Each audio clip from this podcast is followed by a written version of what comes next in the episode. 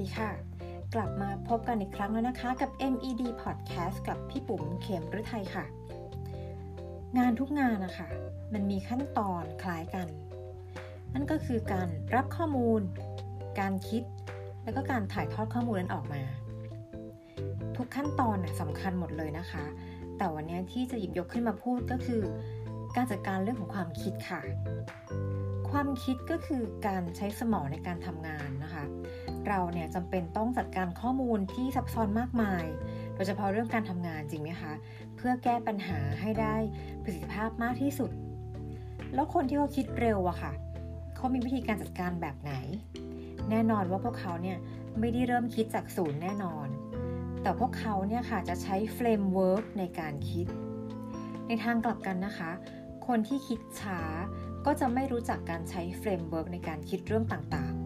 ก็เลยคิดอะไรแบบไร้ทิศทาง แล้วก็ขาดการไตร่ตรองทำให้เสียเวลาโดยเปล่าประโยชน์ การใช้ framework เนี่ยค่ะ จะช่วยให้เราเนี่ยสามารถกำหนดขอบเขตในการคิดได้นะคะ จึงรู้ว่าจะต้องคิดเรื่องอะไรมากน้อยแค่ไหน เมื่อกำหนดขอบเขตการคิดแล้วเนี่ยก็จะไม่เกิดการตกหล่นของข้อมูลนะคะ แล้วก็ไม่เผลอคิดเรื่องที่เกินขอบเขตทำให้ไม่เสียเวลาค่ะ ในวันนี้นะคะ พี่ก็เลยจะมาแนะนำ framework หลักๆนะคะ ซึ่งมีอยู่ 3 ประเภท ประเภทที่ 1 เขาเรียกว่า framework MECE นะคะ MECE หรือว่า framework ที่เป็นภาพรวมค่ะ มองภาพรวม อันที่ 2 เรียกว่า framework พีระมิดหรือว่าเป็นแบบการวางโครงสร้างวางผังกระบวนการนั่นเองนะคะ และ 3 ก็คือ framework สำหรับการแก้ไขปัญหาค่ะ เดี๋ยวเรามาลงรายละเอียดกันแต่ละ framework นะคะ อันที่ 1 เลย framework แบบมองภาพรวมหรือว่า MISI นะคะ MISI เนี่ย MECE มันย่อมาจากถ้า ME เนี่ยก็คือ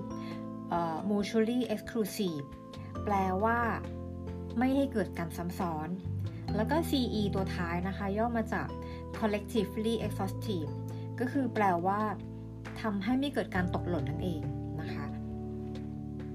เวลาเรามองภาพรวมอะค่ะ เราจะสามารถที่จะทำให้ความคิดเราอะเเห็นภาพใหญ่ได้ ยกตัวอย่างเช่นนะคะ สมมติว่าเราเนี่ยมีเป้าหมายว่าเราอยากจะขยายศูนย์การเรียนรู้ไปยังทั่วทุกภูมิภาคในประเทศไทย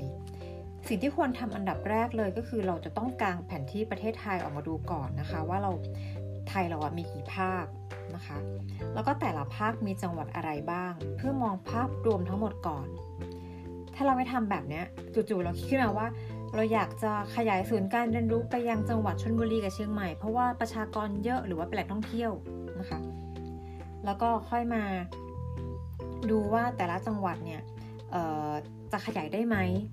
อันนี้ทำให้เกิดช่องโหว่ข้อผิดพลาดได้ง่ายค่ะ กรณีนี้การคิดแบบ framework ที่เป็น MECE เนี่ย มันเป็นพื้นฐานที่สุดเลยนะคะของการคิดเชิงตรรกกะ อย่างกรณีที่ต้องการขยายศูนย์การเรียนรู้ไปยังต่างจังหวัดเนี่ยค่ะ หากเรากางแผนที่ประเทศไทยแล้ว เราก็จะรู้ว่าประเทศไทยมีอยู่ 6 ภาคใช่ไหมคะแล้วก็แต่ละภาคเนี่ยก็แบ่งออกเป็นจังหวัดต่างๆ เมื่อเรามองภาพรวมทั้งหมดแล้วเนี่ยก็ค่อยมาคิดกลยุทธ์ค่ะว่าเราจะขยายไปที่ภาคไหน จังหวัดไหนนะคะ จะได้ไม่ตกหล่นแล้วก็ไม่ผิดพลาด เมื่อเรามองภาพรวมของ framework ที่เป็น MECE อันดับหนึ่งแล้ว ต่อมาค่ะ ประเภทที่ 2 ของ framework ก็คือ framework พีระมิดค่ะ เราจะมาวางโครงสร้างหรือว่าวางแผนผังกระบวนการกัน จากตัวอย่างเมื่อสักครู่นะคะ ถ้าเราต้องการจะขยายศูนย์การเรียนรู้ไปยังต่างจังหวัด ก่อนอื่นที่เรามองภาพรวมแล้วเนอะว่าประเทศไทยมีอยู่ 6 ภาค แต่ละภาคมีจังหวัดอะไรบ้าง ถ้าเราบอกว่าเราอยากจะขยายไปที่วิเคราะห์ไปที่ภาคเหนือก่อน เราก็ต้องดึงออกมาว่าภาคเหนือเนี่ยมีกี่จังหวัดถูกไหมคะ แล้วก็เรียงไล่ลงมาค่ะ ตั้งภาคเหนือเนาะเป็นแบบเป็นกล่องแรกด้านบน แล้วก็ไล่เป็นเส้นตารางลงมานะคะ ว่าภาคเหนือมีกี่จังหวัดไล่ไล่ไล่ลงมา เสร็จแล้วแต่ละจังหวัดมีอำเภออะไรบ้าง ก็ย่อยลงมาอีก ให้เรามองภาพเหมือนที่เวลาเราวาดผังองค์กรแบบนั้นนะคะ อันนี้ก็คือวางวาง process flow chart คล้ายๆแบบนี้นะคะนั่นก็คือการวางโครงสร้าง framework พีระมิดข้อดีของ framework แบบนี้ก็คือทำให้เราเนี่ยสามารถที่จะเลือกตัดสินใจไปกับสิ่งที่ถูกต้องในงาน เพราะว่าเราจะเห็นภาพแบบเป็นขั้นเป็นตอน ว่าควรทำอะไรก่อนหลังนะคะ คราวนี้เราจบไปแล้ว2 framework ถูกไหมคะ อันที่ 3 ค่ะก็คือ framework ของการแก้ปัญหา framework เนี่ยช่วยให้เราทำงานเสร็จเร็วอย่างรวดเร็วนะคะ แล้วก็ทำให้แก้ปัญหาได้อย่างเชิงลึกด้วยนะคะ framework ของการแก้ปัญหาเนี้ยค่ะ มันเป็นการรวมระหว่าง framework MECE ก็คือภาพรวมframework ที่เป็นพีระมิดเข้าด้วยกันนะคะ ยกตัวอย่างเช่นค่ะ ถ้าเราบอกว่าเราเห็นท้องฟ้า ฝนแล้วก็ร่ม ภาพรวมก็คือ เราเมื่อเรามองเห็นท้องฟ้าที่มีเมฆหนาสีเทา อันนี้ภาพรวมเนาะเราคาดคะเนได้ว่าฝนน่าจะตกจึงควรพกร่มไปด้วย framework อันที่สองที่เราต้องออมากลางออกก็คือ ท้องฟ้าคือสถานการณ์ ฝนคือปัญหา ร่ม คือวิธีการแก้ปัญหา ดังนั้นเมื่อเรารู้แล้วว่า มีเมฆหนาสีเทาบนท้องฟ้า จากภาพรวมที่เรามองถูกไหมคะ ดังนั้นเนี่ยเราคาดว่าฝนน่าจะตก เราก็คือตัดสินใจที่จะนำร่มติดตัวไปด้วย เห็นไหมคะว่าก็คือใช้ framework ที่เป็นภาพรวม framework ที่เป็นกระบวนการตัดสินใจการคิดเนี่ยของก่อนของการทำผังเนี่ยเอามาช่วยนะคะ ทีนี้ค่ะ framework การตัดสินใจเนี่ยมันมีเทคนิค เทคนิคที่ว่านี้ก็คือการถามว่าทำไม 5 ครั้งนะคะ คนส่วนใหญ่เนี่ยมักจะมองสถานการณ์ที่อยู่ตรงหน้าแค่ผิวเผินจริงไหมคะ แล้วก็ตัดสินใจแก้ปัญหาแบบปลายเหตุ โดยที่ไม่เจาะลึกลงไปถึงต้นเหตุ เทคนิคอันเนี้ยการถามคำถามว่าทำไมเนี่ยห้าครั้งหรือ why 5 why เนี่ยค่ะ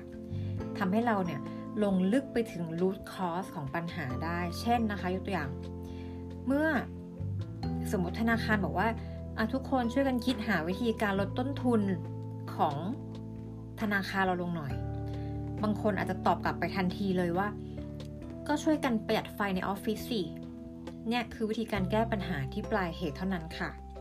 ซึ่งจริงๆแล้วหากตัดสินใจในการใช้ framework แก้ปัญหาเนี่ย ให้เราถามว่าทำไมเนี่ยลงลึกๆไป 5 ครั้ง อีกตัวอย่างหนึ่งค่ะ เช่นนะคะเมื่อเรามีผื่นแดงขึ้นที่ตัวเนาะเราเนี่ยก็ไม่ควรที่จะหยิบยามาทาทันทีโดยไม่คิดไตร่ตรอง เราควรหาสาเหตุที่เกิดผื่นแดงก่อนว่า ผื่นแดงเนี่ยเกิดจากการแพ้หรือเปล่า หรือว่าผื่นแดงเกิดจากความเครียดก็ได้ ในกรณีที่ผื่นแดงเนี่ยเกิดจากอาการแพ้นะคะ แล้วก็คนมานั่งคิดถามตัวเองว่า เออเราแพ้อะไร เรากินอะไรมา แพ้อาหารหรือเปล่า หรือว่าไปสัมผัสอะไรถูกไหมคะ ก็ถามว่าทำไมทำไมทำไมเนี่ยห้ารอบ เช่นเดียวกันถ้าเกิดผื่นแดงนั่นเกิดจากความเครียด เราก็ต้องตรวจสอบกันว่า เออเราเครียดอะไร เครียดเรื่องงาน เครียดเรื่องส่วนตัว ดังนั้นเนี่ยค่ะ การถามว่าทำไม5ครั้งเนี่ย จึงช่วยให้เราเนี่ยรู้ต้นต่อ แล้วก็ใส่ปัญหาแล้วก็สามารถให้เราเนี่ยตัดสินใจแก้ปัญหาได้อย่างตรงจุดนะคะเอาละเป็นยังไงกันบ้างคะกับ framework ในการตีกรอบความคิดนะคะ รับข้อมูลการคิดแล้วก็แก้ปัญหานะคะ ซึ่ง 3 แบบ framework ก็คือ MECE เนอะมองภาพรวม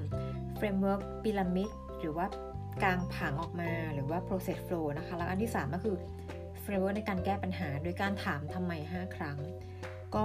อยากให้ลองนำเอาไปปรับใช้กับการทำงานดูนะคะ พี่เชื่อว่าเมื่อเราคิดวิเคราะห์แยกแยะเนาะแบบที่ใช้ตรรกะแบบนี้แล้วเนี่ย ทุกคนจะสามารถที่จะแก้ปัญหา แล้วก็ทำงานได้อย่างมีประสิทธิภาพรวมทั้งเราจะสามารถถ่ายทอดข้อมูลออกมาได้อย่างชัดเจน แล้วก็งานก็จะ success แบบที่เราต้องการนะคะ วันนี้ก็ จบแต่เพียงเท่านี้นะคะ ก็พบกันใหม่ใน MBD Podcast ตอนหน้า วันนี้สวัสดีค่ะ